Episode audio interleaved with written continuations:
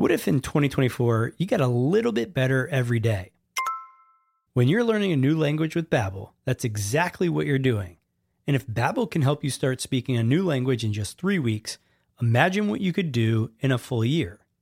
Be a better you in 2024 with Babbel, the science-backed language learning app that actually works. Don't pay hundreds of dollars for private tutors or waste hours on apps that don't really help you speak the language. Babbel's quick 10-minute lessons are handcrafted by over 200 language experts to help you start speaking a new language in as little as 3 weeks. Babbel's convenient courses are helping me learn real-life conversation skills in Spanish. It's getting so easy to learn how to order food, ask for directions, or speak to merchants. Studies from Yale, Michigan State University, and others continue to prove Babbel is better. One study found that using Babbel for 15 hours is equivalent to a full semester at college. Babbel has over 16 million subscriptions sold.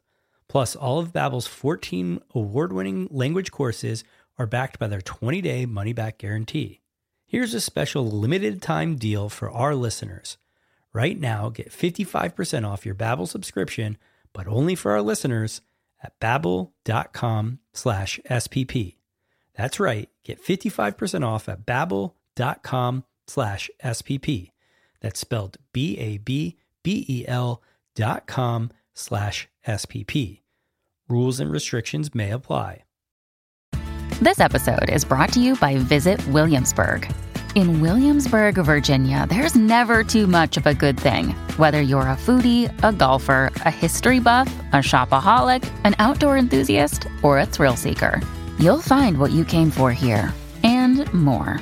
So ask yourself, what is it you want? Discover Williamsburg and plan your trip at visitwilliamsburg.com. The podcast where we talk to smart people, but not necessarily done by smart people. That is an awesome question. This one goes down probably on one of my top five. Hey, I like nutrition. I like to eat food. This is the coolest thing ever. We're going to do this forever. I wish I paid more attention in that class. You know, I'm going to be honest, I don't understand that. As a man, I just I don't get it. Welcome to smartpeoplepodcast.com. Hello and welcome to Smart People Podcast, conversations that satisfy your curious mind. Wherever you are out there, there's a 99% chance that it is the new decade. And I want to be one of the first to say to you, Happy New Year, Happy New Decade, Happy New Podcast episode. I gotta say, I'm I'm feeling nostalgic. I mean, this really this turn of the decade here represents 10 years of doing this podcast. And going back 10 years, listening to those first few episodes, by the way, don't, but it's like a time warp. I was 26 years old. I was clueless about what I wanted to do. I had just gotten finished with a career in finance and was trying to find myself and my passions, and life was complicated or confusing.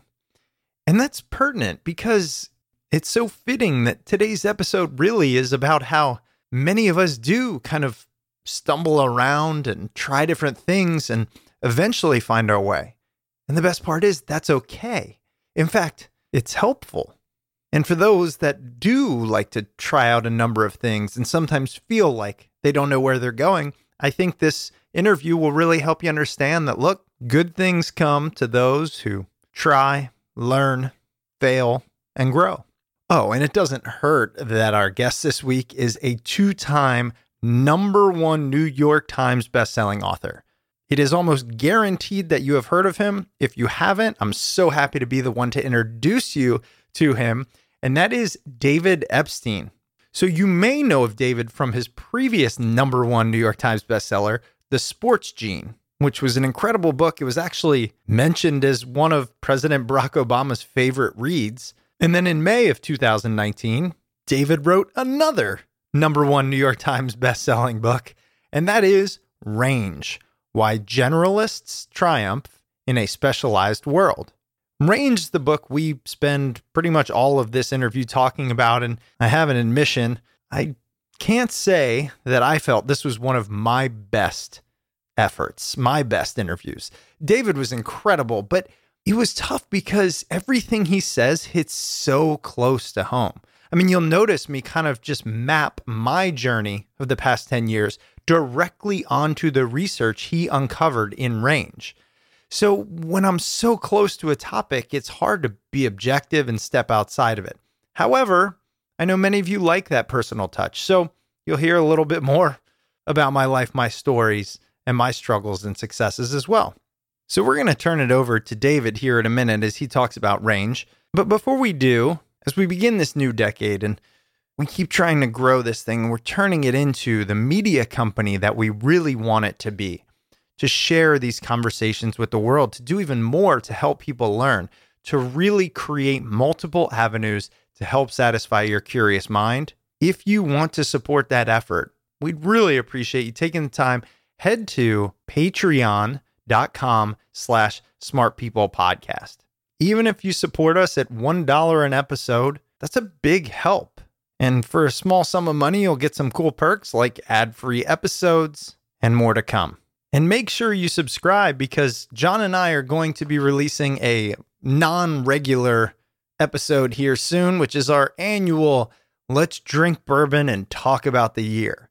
But I think this one's going to be different as we talk about the upcoming decade and the one that we just closed off. So thanks for joining us on this ride of Smart People podcast. Let's close it out with one of my all time favorite interviews with David Epstein as we talk about why it's okay to have multiple interests, try multiple paths, and take the road less traveled. Enjoy.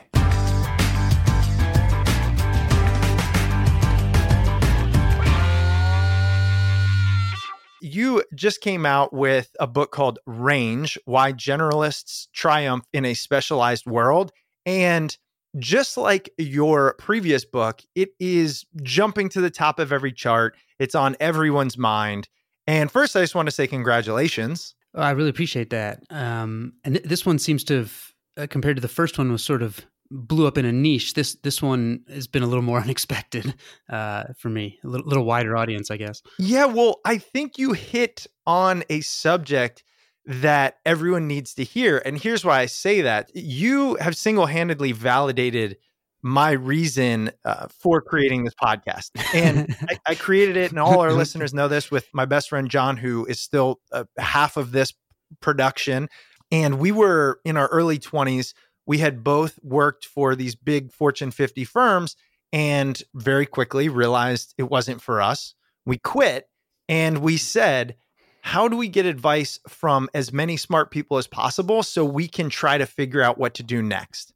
And what's funny is I find we're one of the few podcasts we will talk to experts in any genre because I have always had this inclination mm-hmm. that there are going to be themes that will help me in my life. And sure enough, they have, which is what you're basically arguing for for generalists. Yeah, I mean that's a really neat thing to hear, right? Um, and it, it, doesn't totally surprise me. Like I, I sort of love whether it's a podcast or a conference or whatever it is, um, venues that have that sort of wide reach, right? And uh, you're addressing whatever it is. Say you're interested in motivation, overcoming obstacles, how people think about their work, how they found what they do, right? Like whether you're talking to a ballet dancer or a pilot or a business person or a writer there it becomes pretty clear there are sort of a lot of lessons that transfer from one to the other and i, I find for myself it, it's often easier for me to assimilate lessons even in my own work if they're actually mm-hmm. coming from outside of my daily mm-hmm. view basically um, that's one of the reasons why i got so interested in that that topic that i wrote about in range of mm-hmm. analogical mm-hmm. problem solving like how sometimes um, well oftentimes when someone's facing a novel problem it, it turns out that one of the best strategies for coming up with solutions is looking for structurally similar situations in totally different domains. Mm-hmm. Uh, so I think it's sort of sort of analogous to that in some way, An- analogous to analogical thinking. That's how, how's that for uh, piling on?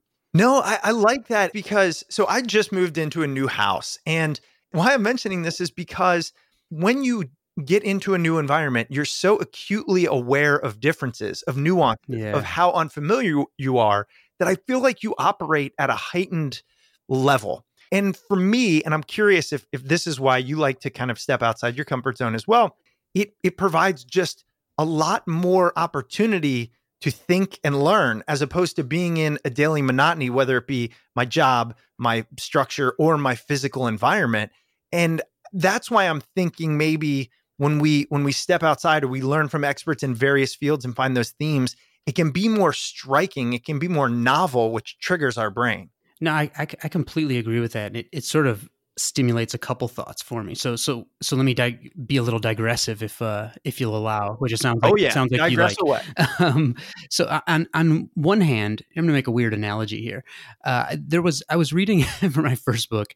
This is going to sound funny. I got into the the scientific literature on speed typing. Okay, um, so like how people you know some people like compete in how fast you can you can type, um, and one of basically the way that I sum up what I learned in the research was everybody just by typing like just by trying to send emails or do whatever it is you do on a daily basis will get pretty good like between like 50 and 80 words a minute or something like that or 50 and 90 words a minute just from just from doing it without like specifically trying to get better. And then you plateau and people kind of assume that's that's where they're stuck. But if you you can actually you can get way way better. Like a lot of people can like almost double their typing speed. But what you have to do is like take a metronome, put it a little faster than you can type, and and try to type at that speed no matter how many mistakes you make. Just hit that speed. And then you tick it up a little bit every couple days. And like a year or two later, you know, you're 70% faster or something like that. And I think it's an interesting analogy because it, it, I see something similar to this in a lot of skill building literature where just by doing something, you'll get kind of good enough but then it seems like we naturally settle into kind of an area of, of sort of comfort and convenience. And I think it looks really similar with a lot of our uh, cognition, where when you do something over and over and over, your your mind and your body sort of adapt to make it as convenient as possible. And convenience involves not noticing things except for sort of the things directly in front of you every day. And in some cases that can be good. Like I talk about some of the the so-called kind learning environments in range, which are areas that are more amenable to being very, very specialized, like chess. And one of the things that happens to a a chess grandmaster as they develop their skill is they start to recognize certain patterns on the board and not pay attention to the stuff that they they don't need to look at essentially to to do exactly what they need to do but then when you hmm. get into these sort of more open tasks like most other areas of work not to mention you know you're talking about like life like your your view of the world uh, then that can be a real drawback because then you're you're you're not just wanting if you don't just want to do the same thing and think the same thoughts every day then that sort of gravitation of your mind toward convenience actually like really narrows your horizons. And so you have to you have to sort of forcibly change things up if you want to stay out of that that i call these uh, i call it a rut of competence where um, I was talking to the economist Russ Roberts, you know, who does the podcast Econ Talk, and I was saying like people get very clear in a lot of this uh, literature and this research that people get stuck in these ruts of competence where they get sort of good enough at something, and then the problem is by doing the same thing over and over, they, they won't get better anymore. He called it hammocks of confidence competence because he said it's so comfortable that that people don't kind of want to get out, which is why they end up kind of doing the same thing over and over and not getting better. You know, that reminds me of literally as of this recording, the last interview we just aired was with this this guy. His name is Nir Eyal. Oh, yeah, I know Nir. Yeah, and it was, I mean, it was really fascinating. And one of the things he talks about is in in his research and what he understands, most people's primary goal is to avoid discomfort. Yeah, and and it's that's what you're talking about. I mean, we're pre-programmed to avoid discomfort anywhere and everywhere. Yet, what we're talking about here in range is actually almost putting yourself in uncomfortable situations. And we'll get much further in that. So, do you feel that what you're suggest- suggesting is abnormal, or is it just maybe the path less traveled? Uh, what do you think about that? I think some of each of those, and I think it's abnormal in the sense of um, it, it, I think it sort of increasingly becomes abnormal for adults, right? When we're all pretty mm-hmm. young and we're not sort of attached to our competence in any particular area and we don't like hinge our entire identity on any particular area, um, I think we're very willing to jump into new stuff. And then once you develop kind of an area of competence and identity, then I think it starts to become more abnormal because then it's kind of like, well, why would I do something? Like, why would I go back to the big, earlier part of a learning curve uh, you know, when I can just stay doing something I'm already competent at. Mm. And and so I think it sort of becomes abnormal over time, but that also means that it's a huge competitive advantage to not get stuck in that, right? Let me, let me give you an example just from uh, like something that happened to me while I was writing range, which is I had in in in between my books, I went and worked for a place called ProPublica that does investigative journalism, and um, I was doing like bread and butter investigative stuff, like drug cartels and you know things like that. Mhm. And when you're doing that work, you really want to lean really heavily on quoting people for a lot of reasons. Like you want things in sources' voices, your lawyers want things in sources' voices. You know, it, it makes sense for a lot of reasons. And so when I started writing Range, I was being like very quote heavy. And sometimes that was kind of because maybe I didn't totally understand something, and so I put in someone else's words, and and I, I got stuck while I was writing it in an area like I wasn't sure how to structure it, and I decided to take a beginner's online fiction writing class, thinking like maybe this will help me with my structural issues, and, and it didn't so much do that, but at one point we had to um, do an exercise where you had to write a story using no dialogue whatsoever, and something about doing that exercise like cued this in my head that I was like, I'm leaning on quotes in a lazy way to explain things that I don't understand enough and and to glue together parts of my narrative.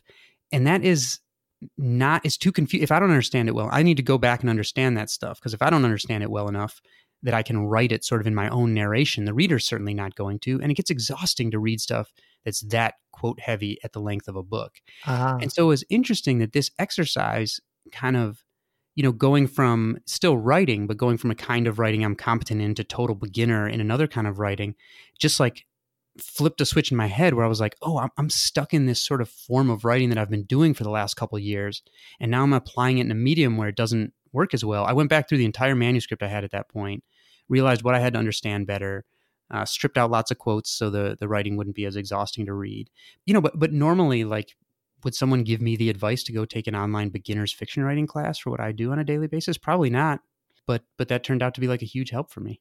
I'm curious in all of your research, which you have done an immense amount, you can tell in the book, have you found that there are people who are naturally inclined to keep things new and fresh, to constantly quit, change, move? And then there are others who would prefer not to. And that's just a character trait? Or is it learned or environmental? That, that that's interesting. And whether or not, you know, having read a previous book on genetics, I'll say whether or not it's um, encoded genetically in people, I, I don't know. I, I think, well, there's something called the first law of behavioral genetics, which is that all behaviors have at least some genetic component. Sometimes it's very small, sometimes it's not so small, but but it's always there. That said, I think it's pretty clear from psychological research that people do um, vary in that sort of attraction to newness and novelty, no question about it. In fact, it's one of the so called big five personality traits is related to that. So, the big five personality traits that psychologists study are openness to experience, conscientiousness, uh, which is kind of like grit that some people know, extroversion, agreeableness, and neuroticism. And Mm. openness to experience is not only really associated with how creative people are, but how willing they are to seek out new experiences, essentially, as opposed to um, sticking with that more comfortable rut. And this relates to what we were talking about before, where you asked me, you know, is it outlier to do that kind of stuff?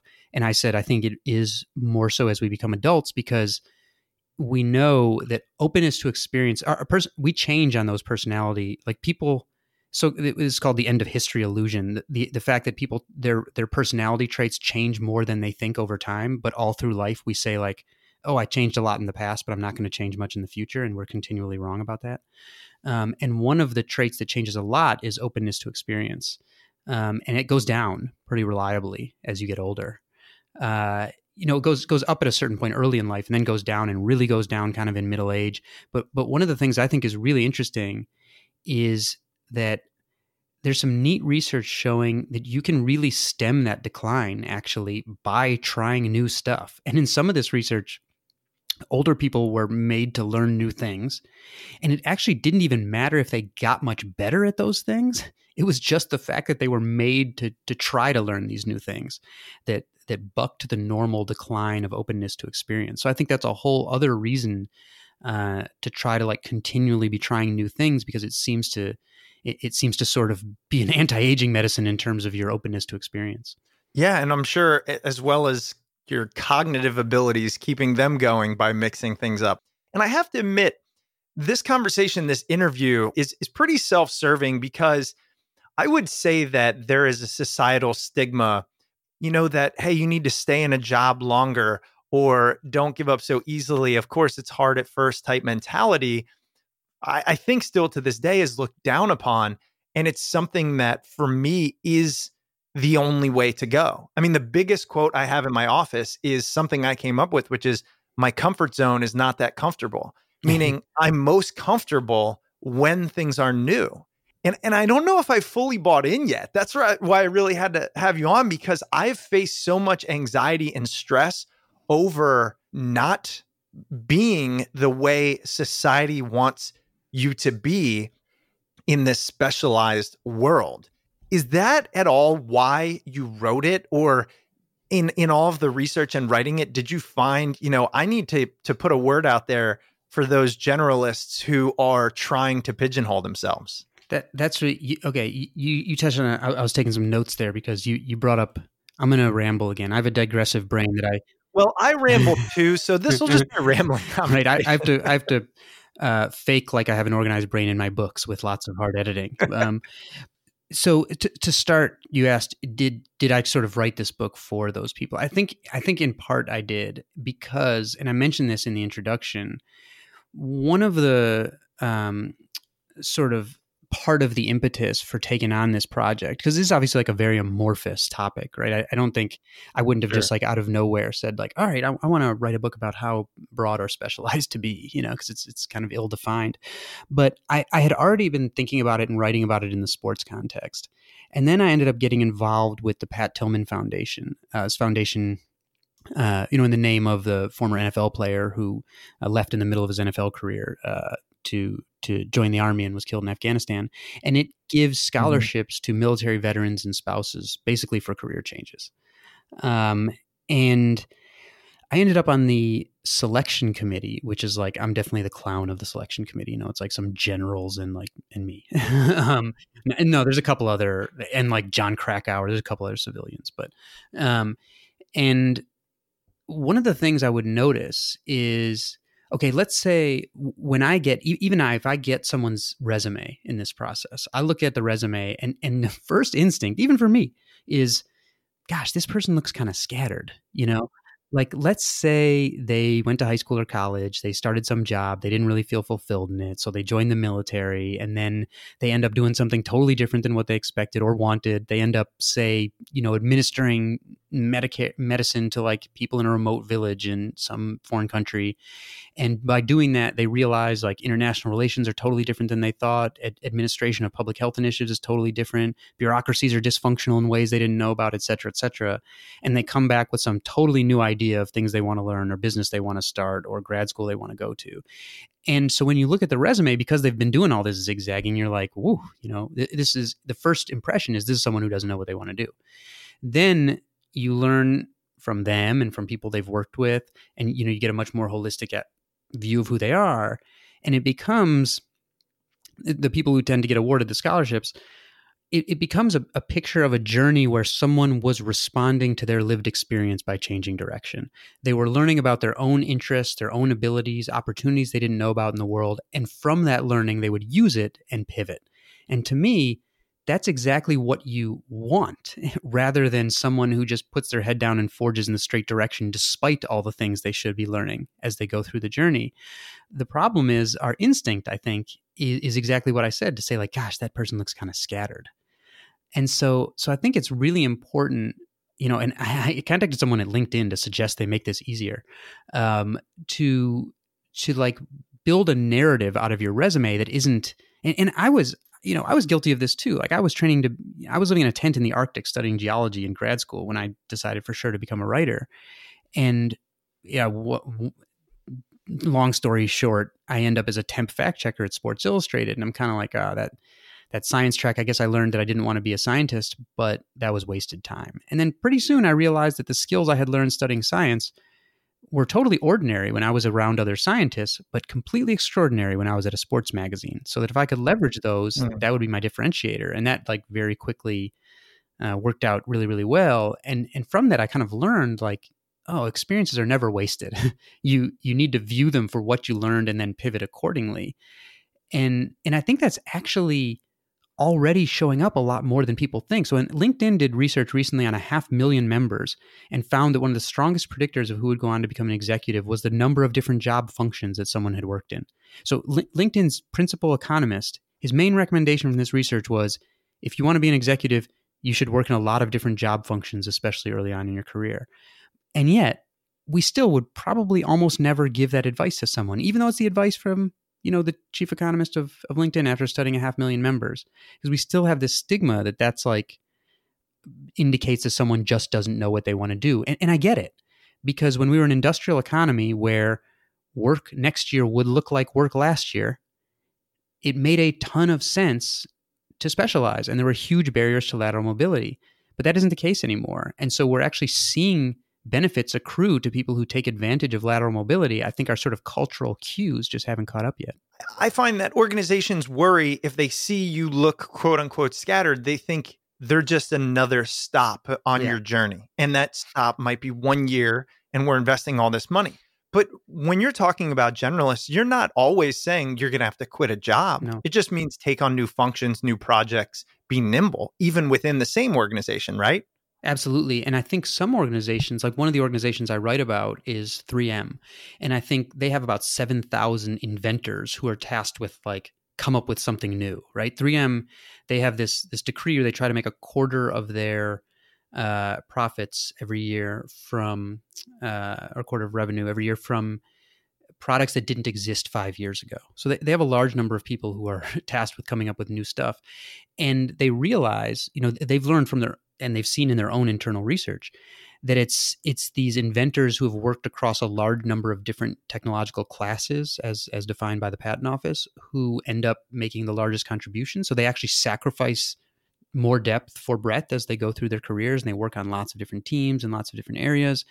And so they do things like they set up something they call the periodic table of technologies. That's basically a periodic table that organizes all the different uh, capacities of the company so that people can see that and see what else is available so they can go try other things or or coordinate with other people.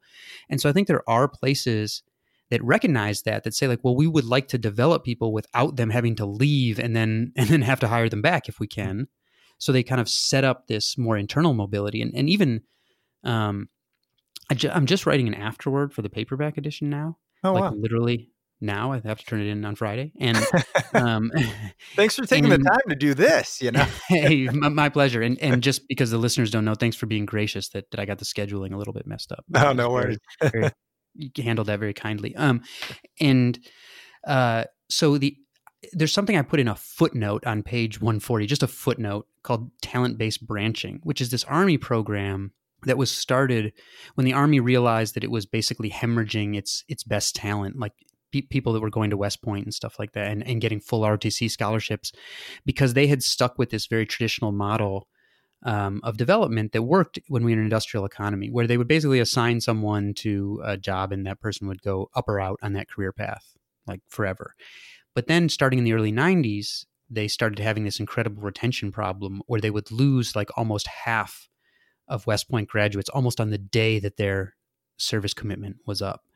And at first, they thought it was like this millennial grit problem and all this that they had developed overnight. And then they decided to study it. And it turned out it was actually the fact that given that a, a, knowledge economy had exploded, now there are many fewer barriers to lateral mobility. If you can engage in knowledge creation and creative problem solving, uh, then you have a ton of lateral mobility.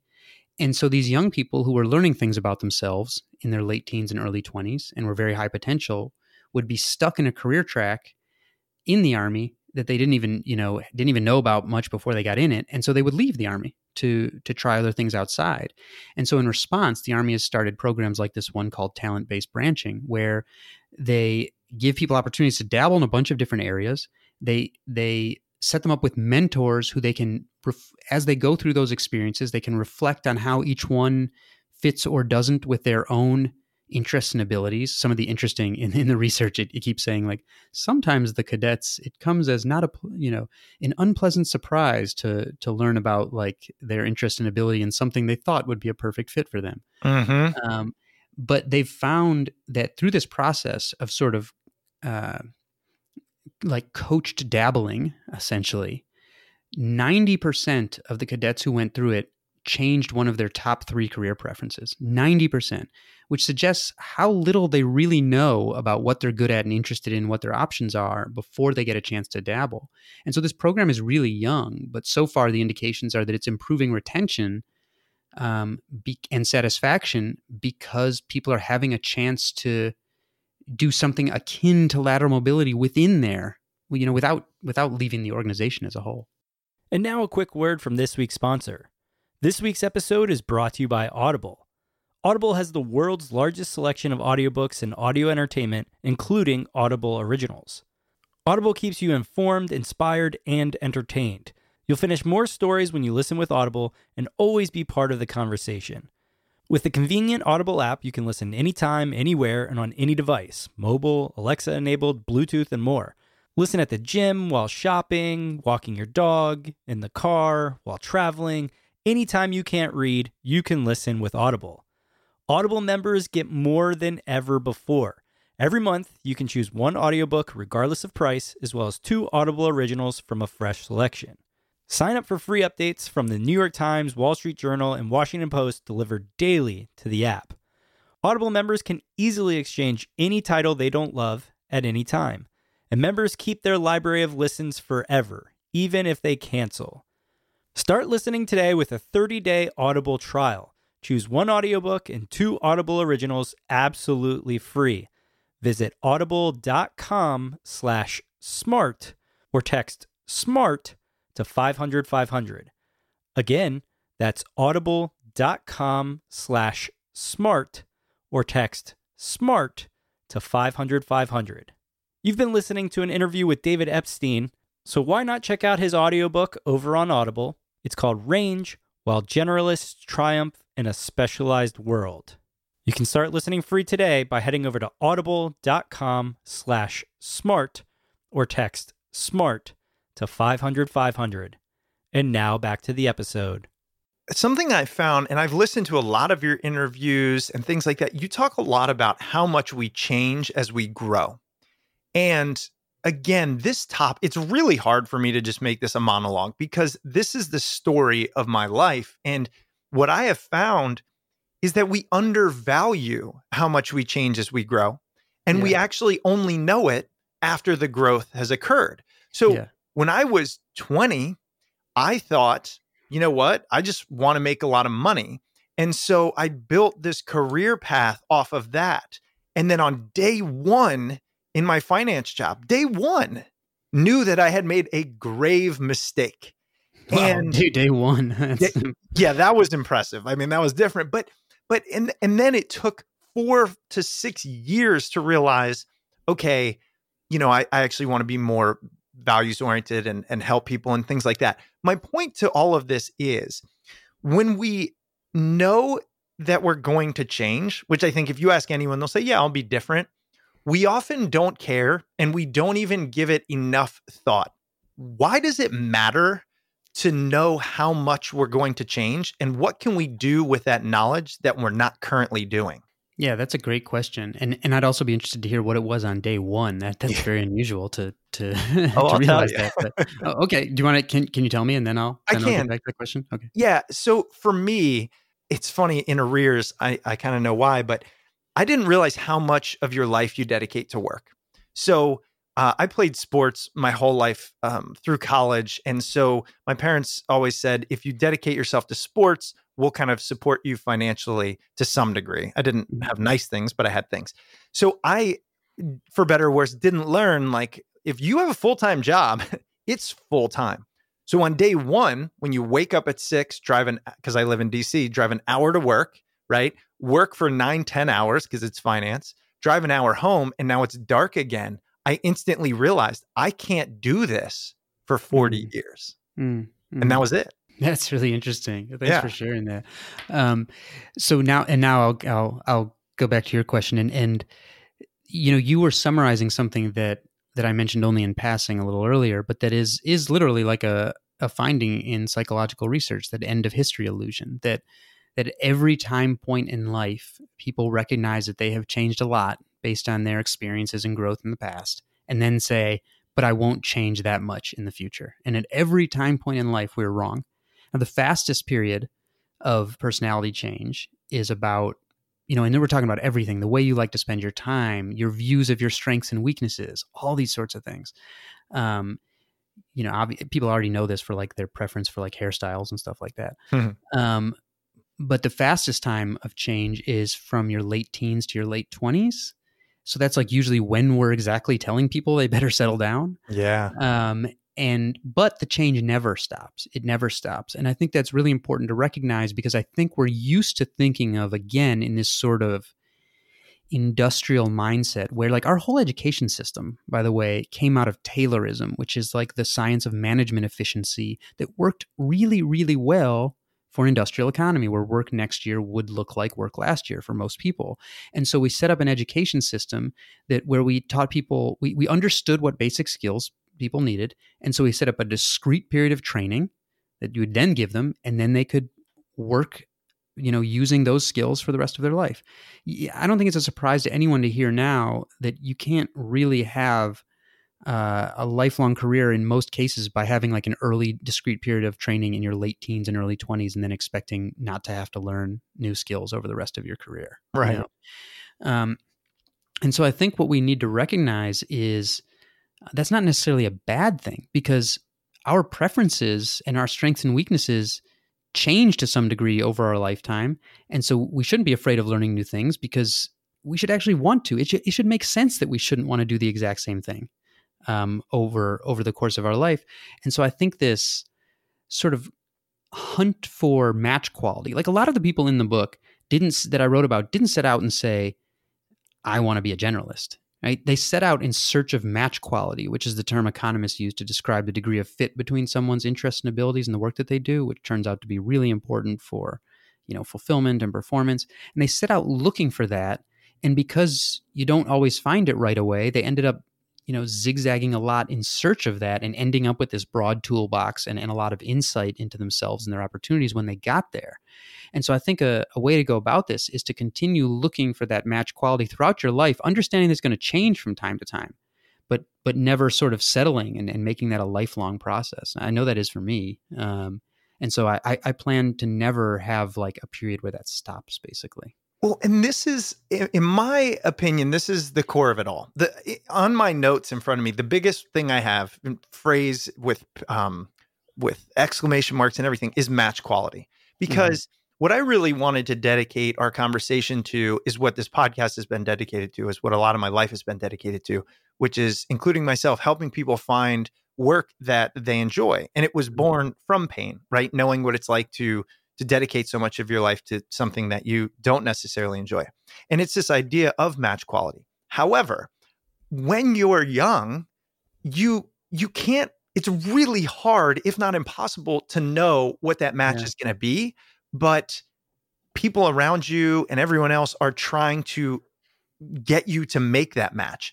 I mean, really, in my opinion, it's the hardest question to answer. How do you solve that for somebody who's 20 or even 30, but still hasn't found it and is just feeling the mounting anxiety of thinking, I'm never going to find something I enjoy? Yeah, that's a great question, and and and let me let me preface that by saying, um, I have no idea what I'm doing next, none. Mm. So, uh, you know, for me to act like I've got that totally figured out, like I have I have processes that I think sort of work for me and approaches, um, but you know, after I guess after my first book, like I was getting um, pushed to write the sequel. I don't even know what that would mean, but that's kind of not.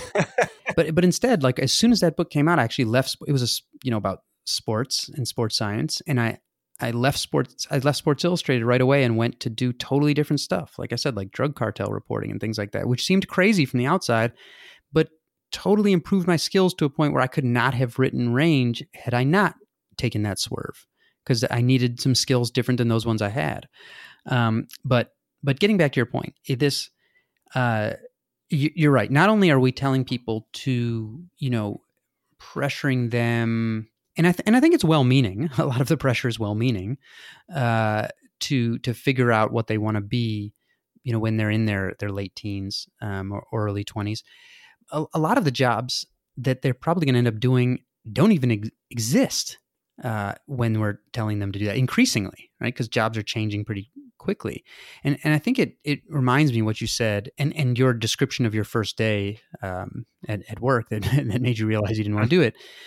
Of one of my favorite quotes in the book that came from Herminia Ibarra, who uh, studies basically both how people find good match quality and how they transition um, in order to to continue, like uh, how they sort of change their their work identity. She says we can't we don't just you mentioned it took you 4 to 6 years, right, to make a change. I think that's, that's Yeah, it did actually, which is funny. That's why I'm saying like I, I don't want people to misconstrue it. I, I, I realized it on day one, but yet it took uh, about four and a half years to actually leave. That, that's totally normal. I mean, when Herminia studied people making transitions, she, she wrote a book called Working Identity. And the reason she called it hmm. Working Identity was because she realized that even once people realized that they really wanted to make a change, they didn't that doesn't happen overnight because work is part of your identity. Like you you were saying you had those goals for a long time right? And you had yeah. expectations for a long time. And identity doesn't just change overnight, even if you start getting contrary signals. And, you know, the sunk cost fallacy is a real thing. You've invested energy and time in reaching that goal. You're not going to snap your fingers and all of a sudden that stuff goes away because it's it's part of your identity. And so so what she saw was that people who make these successful transitions, it often starts by sort of getting these cues that something isn't quite right. And then they get like a keyhole view into something else they could be doing or something they're good at that they didn't really know about. And so they sort of engage in it a little bit, but not a lot. And they escalate and escalate until the point where they're like, um, you know what, this is a change I really need to make.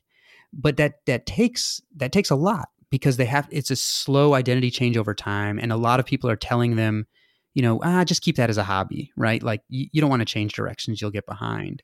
and so it takes a lot of time. And my the quote I loved from her was, and, and I think this in some ways summarizes an important part of our work is we learn who we are in practice, not in theory. And and what she means by that is there's all these like personality quizzes and and just general advice and, and articles that either say explicitly or imply that we can like introspect and just know who we are just by thinking about ourselves. When in fact, all the research shows you actually have to do stuff and then reflect on it to to learn about yourself and the things you like to do and what your options are and your your strengths and your interests. And that, that might not be a happy answer because it means you have to act and then think and you you know you can't just like by sitting around introspecting find the perfect match, but that that turns out to be the way it is. Um, and so I think we need to keep that in mind that you have to do some acting and then thinking. And, and that's an important thing to do. And that means you're going to have some zigzags. And that the most important thing you can do from your early experiences like for you and like for me when i was i worked on a ship and in a tent in the arctic and my goal was I, I, was expecting to find out that i wanted to be a scientist for the rest of my life and instead i found out that you know i started asking myself am i the type of person who wants to spend my whole life learning one or two things new to the world or much shorter spans of time learning things new to me and translating them? And i, I decided i was the latter. Uh, and that wasn't what i wanted to find out but i think it was a really important thing to find out and I think it's really important to spend time in reflection. Like like the army built in all this reflection into that talent based branching pro- program. There's a, a ton of literature uh, looking at what's called self-regulatory learning, which are people who, when they're doing something, they're constantly reflecting on like what it taught them, and they end up learning their own interests and strengths and weaknesses better than people who just sort of go through the motions. So I think we need to, when we're doing things, we need to constantly be reflecting on what we're learning from it instead of sort of going on autopilot as we talked about before like once you become competent. And it sounds like you know maybe it was a little lucky that you got that signal on day one or maybe you're just a reflective person that you got that signal you know early on. Well and i i you know listeners know this so if, if you guys are listening and want to fast forward two minutes i just have to let david in on this because look you wrote this book and and it is so incredible and you talk about all of these these world class people. And I know sometimes, especially doing interviews with world class people, there's hard to make the connection. So, say you're reading Range and it's tough to make to make the connection because you're talking about becoming, you know, a C-suite executive or um, you know, a Nobel Prize winner or something like that. What about just the average Joe? Well, in one minute, let me tell you, David, how what you just said um, directly was my life. So, for those four years, I worked in finance and I stayed there because it was my identity. Because since I was 15, I said I was going to work in finance and make a lot of money. So even though I got there and was making a lot of money and hated it, I it was who I was going to become. Now, just like the author you quoted said, it's really hard to leave that. You have to be introspective. Well, what happened was I had a panic attack and I passed out at work. Hmm, and wow. that was the beginning of realizing this really isn't for you. Then you can't think your way through the next step. I really enjoyed golf. And so I said, I'm going to go work at a golf course. And I did, making $9 an hour at 25 mm. years old after working in finance, mm. right? Because just like you said, I could go look at people at a golf course. I could go see, read about what it's like to be a club pro, but you're not going to know those things. And then six months later, you know, reflected and said, okay, this is better as a hobby. Long story short, podcast, sales, other things. And now what I do when I have gotten in the career I'm in now, which I love, I was the youngest consultant at this company and I was hired because of the varied background, because I, I had on my own got certified as a coach, on my own started a really successful podcast.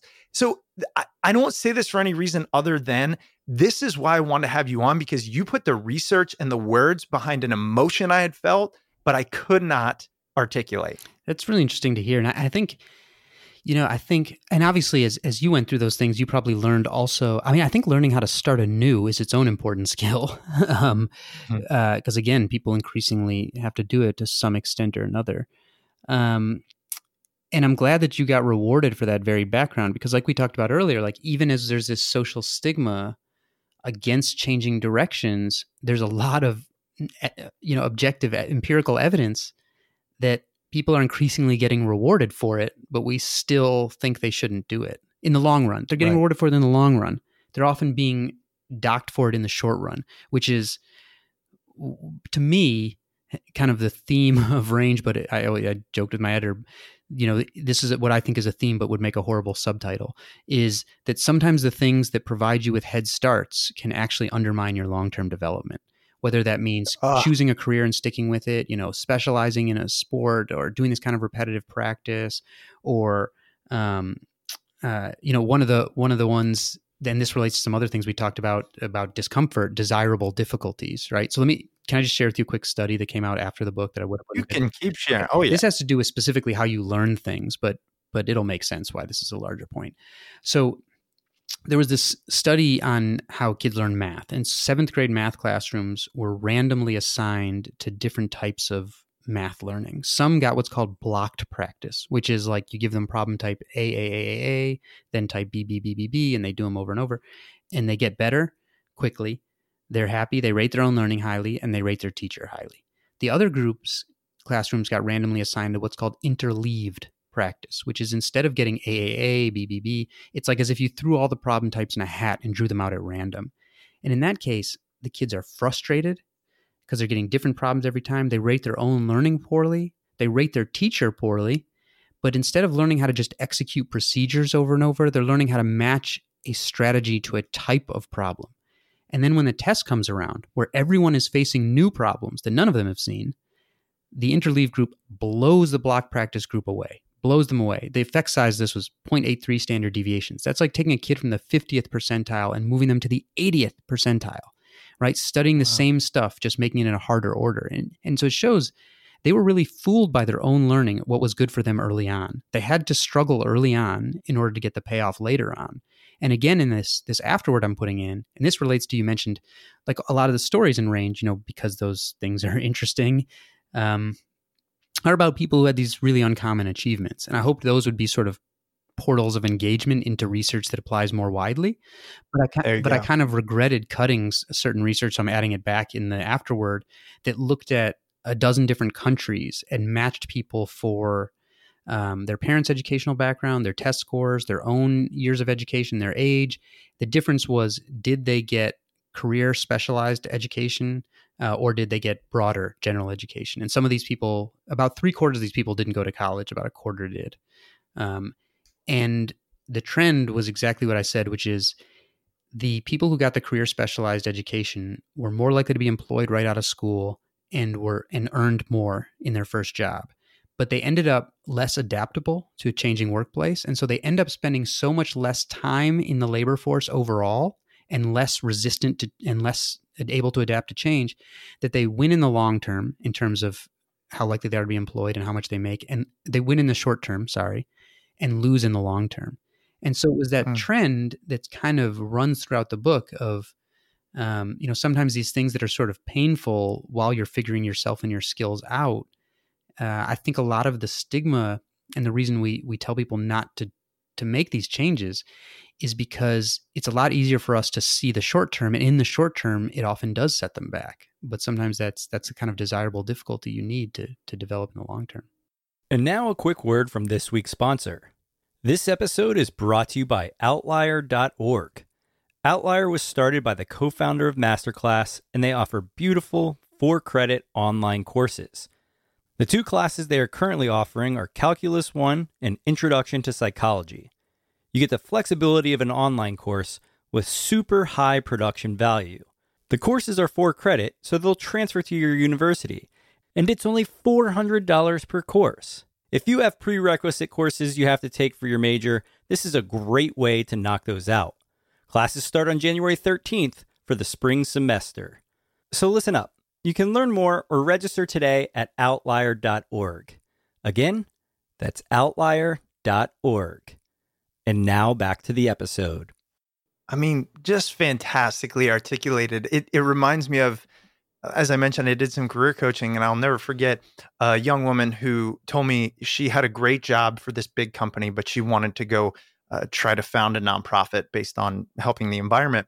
And she said, "My problem is my parents paid for my college, and now I have this great job, and I feel like if I uh, if I leave it, it's kind of not fair to them, and they're advising me to stay." Mm. And I just remember saying, Of course, they're advising you to stay because a parent's job is to keep you safe. Mm-hmm, and the mm-hmm, safest mm-hmm. thing would be to stay. Yeah. And it's kind of what you're talking about. And and it's hard. Look, knowing we're gonna change, it's hard to say, I'm gonna take a gamble on this unknown when I have this known thing right now. Totally. So what I want to ask you though is is there any way to overcome that? You know, as a generalist, and I know that this show, the listeners are almost entirely generalists. Why else would one episode be about this and the next be about like deep sea diving? You know what I mean? um, so it- really, I think this is an, an hour long episode on just helping us feel comfortable in our skin. You know, uh, do you have any advice on how to overcome, even though we know that the short term might not be as beneficial to to uh, keep looking towards that long term and trusting in the process? Yeah, that's a good that's a really good question. And you know, part of my my hope, I don't want to say this was necessarily my hope while writing the book, but it's it was my hope as I was kind of finishing the book was that you know, and not not that I think I can like change the conversation single-handedly or whatever, but Oh, you can. You did Well, with this. well, I was hoping that it would because I think I think there are limits to what individuals can do with respect to this, Mhm. right? Like in the extreme sense, the seventh graders can't decide how to set up their math practice, right? They they're subject to whatever the system is, and but that's that's true to a much lesser degree, of course, for adults, but it's still true. Like we're we're subject to the system that we're in. That's the advice we get, and and what HR people uh, you know, look for and, and how managers manage and all these sorts of things and whether companies do allow you to to sort of develop into a generalist internally without leaving. And so my my hope, you know, I don't think there is a perfect answer for individuals. Uh, my hope was to to hopefully give people who some ammo who want to change systems uh, to make it sort of less who, who recognize. I think this is actually pretty well recognized in sports now, not not among like the parents who are the horror stories, but among like good development systems, that the way to make the best 20 or 30 year old isn't the same as the way to make the best 10 year old. Mm. Um, but it's it's maybe sort of less recognized in in some some other areas, and so I, I hope that I've given some ammo to people who want to change those systems. But I think it's really difficult for an individual because, like I said, the sunk cost fallacy is very very real. That that's this that's this cognitive bias that once we've started investing time or energy or money in, in anything, we're more likely to say I should stay the course. You know, it'll work out. It would be stupid to change, even if even if if that were like someone else's experience, you would give them different advice than you would give yourself, right? Um, so I think sometimes when it comes to these sorts of changes, we should try to like pretend we were giving advice to a friend in in you know Uh, and what would we tell them to do if they're saying, you know, I'm I'm I'm feeling like this isn't the right fit, or I want to try something else, and things like that. Uh, but but it's a really strong cognitive bias. Like one of the the people I wrote about was this woman named Jayshree Seth. Again, she was at she was at 3M, so we're continuing that discussion there. But she basically, long story short, she studied a certain area of science in grad school for her master's and didn't like it, and that was you know two years of grad school.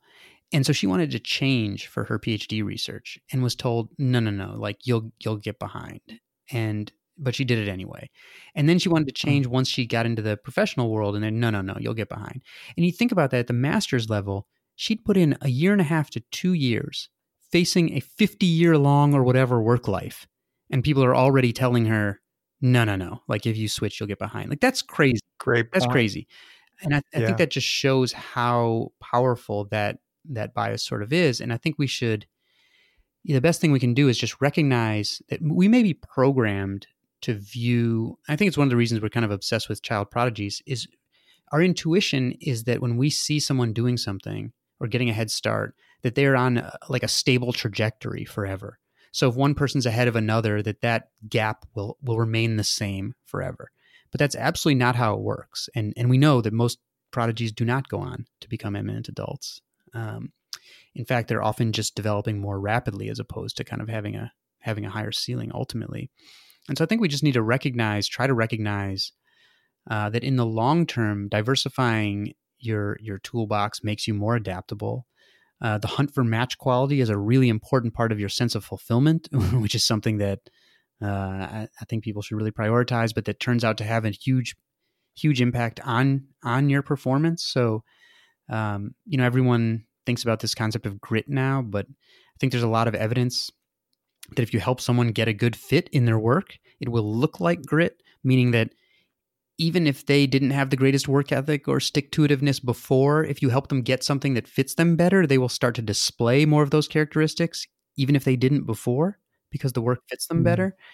And and so I think we really need to prioritize that that hunt for something that works for us, and and that kind of requires having some diverse experiences, you know. And my but I but I don't think it's fair to put all of the the burden on individuals because nobody's kind of outside the system, you know. So my hope was that that at least we can have some more ground where people who who want to develop more broadly can. I'm not saying we should force everyone to, but I think we- Sure. we, should do less to deter people who would like to. And I I, re, I actually got to talk about this with with Bill Joy. I don't know the computer science uh, uh, legend recently, and he was very concerned that we are. He thinks like to to tackle the biggest problems um, you need to enable some people to develop into polymaths. And his feeling is you can't make someone want to become a polymath or become a polymath, but you can certainly stifle them, right? Like, Bing. Yes, I was going to say, but you can make them not yeah. do that. And, and he's concerned that we don't have those kinds of Bell Labs like places anymore where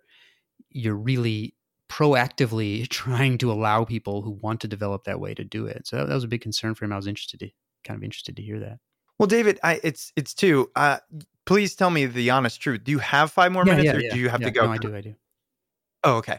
Um, because there was a couple of things you mentioned there. One was you talked about grit, and I have to get this on the show because what what has been mentioned about your book is, and and I've heard in other interviews that Malcolm Gladwell has basically said uh, you have made him think differently about the ten thousand hour rule. You also talk about some of the misinterpretations of grit that was popularized by obviously the book Grit. And what I thought about is if I had a lineup of podcast guests and it went like this Malcolm Gladwell, um, was it Angela Duckworth? Is that who wrote Mhm, Grit? mhm. Okay. And Angela Duckworth and then David Epstein. I would listen to Malcolm and say, You're such an expert, and this book was a bestseller. I believe you. And then I'd listen to Angela. I'd say, You're such an expert, and this book is a bestseller. I believe you. And then I'd interview you. I'd say the same thing. And I'd be like, But wait, this is against what they just said. So, you know, with these research books being so in demand and being uh, so well written and so convincing, but also oftentimes disputing or at least building on, as science does and research does, the other one. How do we know where to focus and and where to kind of hang our hat because grit, I mean, that's a tough one that people just latched onto. And I think the things you say and the way you researched it prove that it's not exactly how we've been talking about it. Yeah, I mean that, that's a great point you mentioned, and and also to add to that, there's like some recency bias, right? So whichever one of us you talk to last would probably feel the most convincing to you. Um, and you know, a lot of my critique of grit, I view so the ten thousand hours research, the underlying research was poor. It was poorly done. The conclusions from the data were wrong, and that's that's been shown now. So that, that mm-hmm. was that was one issue. Um, and in, in yeah, in fact, and and there was just a replication attempt of it, and it failed and whatever. But um, but for grit, the kind of critique that that I synthesized in the book was very much coming from Angela Duckworth and her colleagues' papers. So that was something where I feel like just a lot of the nuance was lost in the popular trans- translation of what the science actually said. And so I didn't kind of mm. view myself as disputing that work the same way as the 10,000 hours, more so disputing kind of the way that it had been publicly received and highlighting some of the the aspects of that work um, that that had just totally gone, you know, in one ear or out the other, or maybe never in one ear at all. And and in fact, uh, two days before Range came out, um, Angela Duckworth's weekly email, like I subscribed to her weekly email, was titled summer is for sampling. And it was about how um, basically she said, you know, kids should take the summer for trying things because how else could they possibly know like what they'll be interested in or good at in case they without trying stuff. And she says it took her a decade of her adult life to figure out what she wanted to commit for. I think she said it took her that long to find um, you know, a direction to match her dedication. She had to try these different things. And so I feel like you know, in a lot of ways, she and I end up on the same ground, basically. Um, you know, in some ways, maybe that you come away from that saying like, well, so the so then the advice is like, be gritty when you should be gritty. Um, and and yes, it is, but but life's messy, yeah. and so so I don't think Angela and I, and I so much disagree as just kind of highlighting certain aspects. And and in that area of the critique, I, I made sure to actually quote right from one of her papers, you know, to show that mm-hmm. she's not oblivious to this. She's not hiding this stuff at all. Uh, it's right there in the papers. It just gets, gets lost in translation. Well, and I think that's what's important is, you know, I imagine if I would have interviewed Angela, I don't know if she would have clarified it, not because she didn't want to, but because – it was almost a footnote, but it's such an important footnote that when you bring it up, it matters because again, for somebody like myself who who has those kind of 3 to 4 year stints at jobs oftentimes, I began to think maybe I just don't have grit, maybe I'm a quitter, uh, yeah. blah blah blah. But it's I kept thinking to myself, it's actually way harder to do it the way I'm doing it. How is this possible? And as somebody who refers to experts and knowledge and research, that can be really difficult. Yeah. So at the end, I think what you're saying is kind of take it all with that grain of salt because things can be interpreted differently if not fully investigated. Yeah, and I mean do what you suggested. You know, these are all this is like the marketplace of ideas, right? And you should I don't as a science writer, in writing about the amount of science that goes into the books I write about, I'm keenly aware that if you're going to write about a lot of science, something you're writing about is going to turn out to be wrong. The problem is you don't know what it is yet, right? I'm sure I'll find yeah. out at some point in the future. Um, and so I think you have to have that open mind no matter what. And I think I think Malcolm has shown he has that, you know, which is why he was willing to say I've, I've changed my mind when he certainly didn't have to. Um, and you know, with, with grit specifically, I think important things to remember are in the paper, first of all, if you go look at the effect sizes in grit, it's a small amount of variation in outcomes that is explained by grit. It's not zero, but it's certainly not as much as you might think from from some of the ways that people are pushing it. Oh. And um, like I think in the famous West Point study, it accounted for something like you know two percent of the variance in outcomes or something like that, which is not nothing. And you never account for hundred percent with any kind of research because life's messy. But it's not it ain't 80%, you know? Um, right. And, um, but the other thing is that that Duckworth and her colleagues again they they're not hiding this stuff. They note they say they they note that the people in their studies, whether it was people in the national finals of the spelling bee or at West Point or you know in the Ivy League, were pre-selected for the study based on very discrete short-term goals that those people already had, right? Whereas in and so they say you can't really extrapolate from this to the wider world, or even finding what you should be doing in the first place. Um, you know, is is is the greater challenge in many cases, and that, that's right there in their papers. That is the greater challenge. I mean, like you said, have grit when it's good to have grit. I mean, that would be like saying, I've set a goal, and then do I actually work towards that goal? And I would imagine that's fairly common. The misinterpretation is I set a goal, I feel that it's not right, but I stick with it anyways because I was told to have grit. And yeah, therein lies some of the struggle. I mean, if someone tells you that's a problem, then just refer to Angela Duckworth's email where she said it took her a decade of adult life to figure out what she should be doing. right. And I think she very smartly said in that email also something like, "Don't confuse um, the de- the healthy development of a work ethic with." Um, the premature commitment to like a singular focus or something like that. And I thought that was a very smart way to put it. That is. And if you just if if that's you paraphrasing, I mean, really well done in that. I know we need to let you go. Last question for you for the generalists listening who are, you know, listening to podcasts, reading books, audiobooks, magazines, all of these things. What should we do with all of the information? Because I feel like sometimes as a generalist, it's our drug of choice, right? Mm-hmm. It's it's variety is our drug of choice and sometimes we do it just for the sake of feeling educated and well rounded. Mm. So I guess what I'm asking is did your research or through your own knowledge, you know, do you have any recommendations on for those of us still seeking, which most of us are, seeking something, betterment, improvement, etc. Uh, do you have a process or science behind what to do as you learn new things about the world and about yourself? Sure. And by the way, if, if that feels kind of confusing, maybe all this this mosh of information you're getting, like think of the people I wrote about in chapter 10 in Phil Tetlock's work who developed this really good judgment about the world. They constantly feel confused. They're taking in information from these really diverse sources. They're self-conscious about their own thinking. They're self-conscious about their lack of singular expertise and stuff like that. And they turn out to have the best judgment. And the people who turn out have poor judgment, have a really singular focus, are super confident that they understand everything. Um, hmm. you know, but but don't then perform well. so so maybe it's it's again another example of being less comfortable but but functioning better. For me, I mean, one thing I do, one is I try to relate things um, that that I read and consume to one another to build the so-called semantic network. But also, I decided to start what I call my my my book of small experiments, where it's kind of like you know, like a notebook I had when I was a science grad student, except in this case, I'll, I'll start to write down things that like, uh, you know, I think I might be good at or I might find really interesting, you know, and it's, it could be cued by anything I'm reading or thinking about. And, and so I'll, I'll put down like a hypothesis that I want to test, whether that's, am I, in, that's how the, the fiction writing class came out of this, right? Where I was like, I'm kind of stuck with these sort of structural issues in my writing. What are some ways I could, you know, I, I could maybe do better at this. And and i said well you know fiction writers have real structural challenges. Maybe i'll try to learn some of that. And so at least like every other month i force myself to find a way to test one of these hypotheses.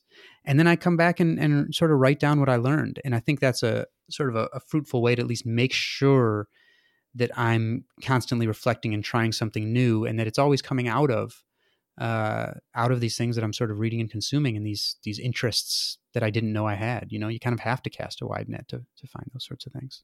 It's like you're putting deliberate practice on learning. no, right? all full circle. Yeah, no, I I, I know all full yeah. circle. Well, David, look, I, I I've gushed and I've said it, but this was one of the most important books and messages I've read in a decade. Um, I really feel like it's provided me with some justification. I know a lot of people listening.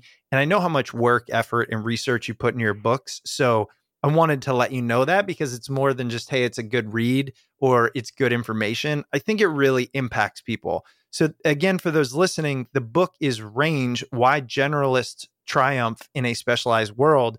And you may have also noticed that we were talking briefly about a previous book that David's written, and you've probably heard of it because well, it was the New York Times bestseller. So that was The Sports Gene Inside the Science of Extraordinary Athletic Performance. David, before we let, we'll let you go, um, where are you out there on the web? I mean, where can I just make sure I follow and, and latch on to everything you say now? Even I wouldn't recommend latching on to everything I say. But um, at, at David Epstein, I'm on Twitter. Sometimes I'm quite active and sometimes not so much. But but also yeah. uh, davidepstein.com. And I've, I've there's so much stuff I had to cut out of the book. Like my first manuscript was thirty thousand words long. That I'm, I want to start putting some of it into a newsletter that I'll I'll get going pretty soon. And that's Oh, please do. know, sign up on And my one thing- I don't think enough authors do, but given your pedigree, and if you've done this already, let me know. Put something out there about your writing process or or recommendations to authors because well, it's needed. Oh wait, I have. I just did an interview came out with me recently. I think it was on. Hold on, let me. Yeah, it's on writingroutines.com. So if you if you Google writingroutines.com and and my name Okay. and David Epstein, it, it'll pop up. And that was a fun interview about some uh, you know process stuff. Oh my gosh, I'm so excited. Learn, see, learn something new every day. We will link to that in the show notes. I got to get you out of here. David, so great, so appreciative. Thank you for being on the show. Thanks for having me. I really appreciated uh appreciated the interview. Absolutely. And I'll be sure to let you know when this airs within the next couple weeks. Great, looking forward to it. All right. Thanks, David. All right, thank you. All right. Bye bye. Take care. Bye. That's it. We did it. You did it. That's the last episode of 2019. I hope you enjoyed it. David Epstein, absolutely fantastic. His book, Range Why Generalists Triumph in a Specialized World, can be found at your local bookstore or wherever books are sold online. We hope your 2019 has been fantastic. If anything, it's been a year. That's it's been a year. But if you'd like to reach out to the show, you can email us at smartpeoplepodcast at gmail.com or message us on Twitter at smartpeoplepod. And if you'd like to support the show, you can leave us a rating or review on whatever device and app you listen to podcasts. And if you'd like to support the show monetarily, you can always head over to Patreon, become a patron over there, patreon.com slash smartpeoplepodcast. All right, that's it for us this week. I think Chris and I are going to be cooking something up for an end of year episode, so be looking out for that. But make sure you stay tuned because we've got a lot of great interviews coming up, and we will see you all next episode.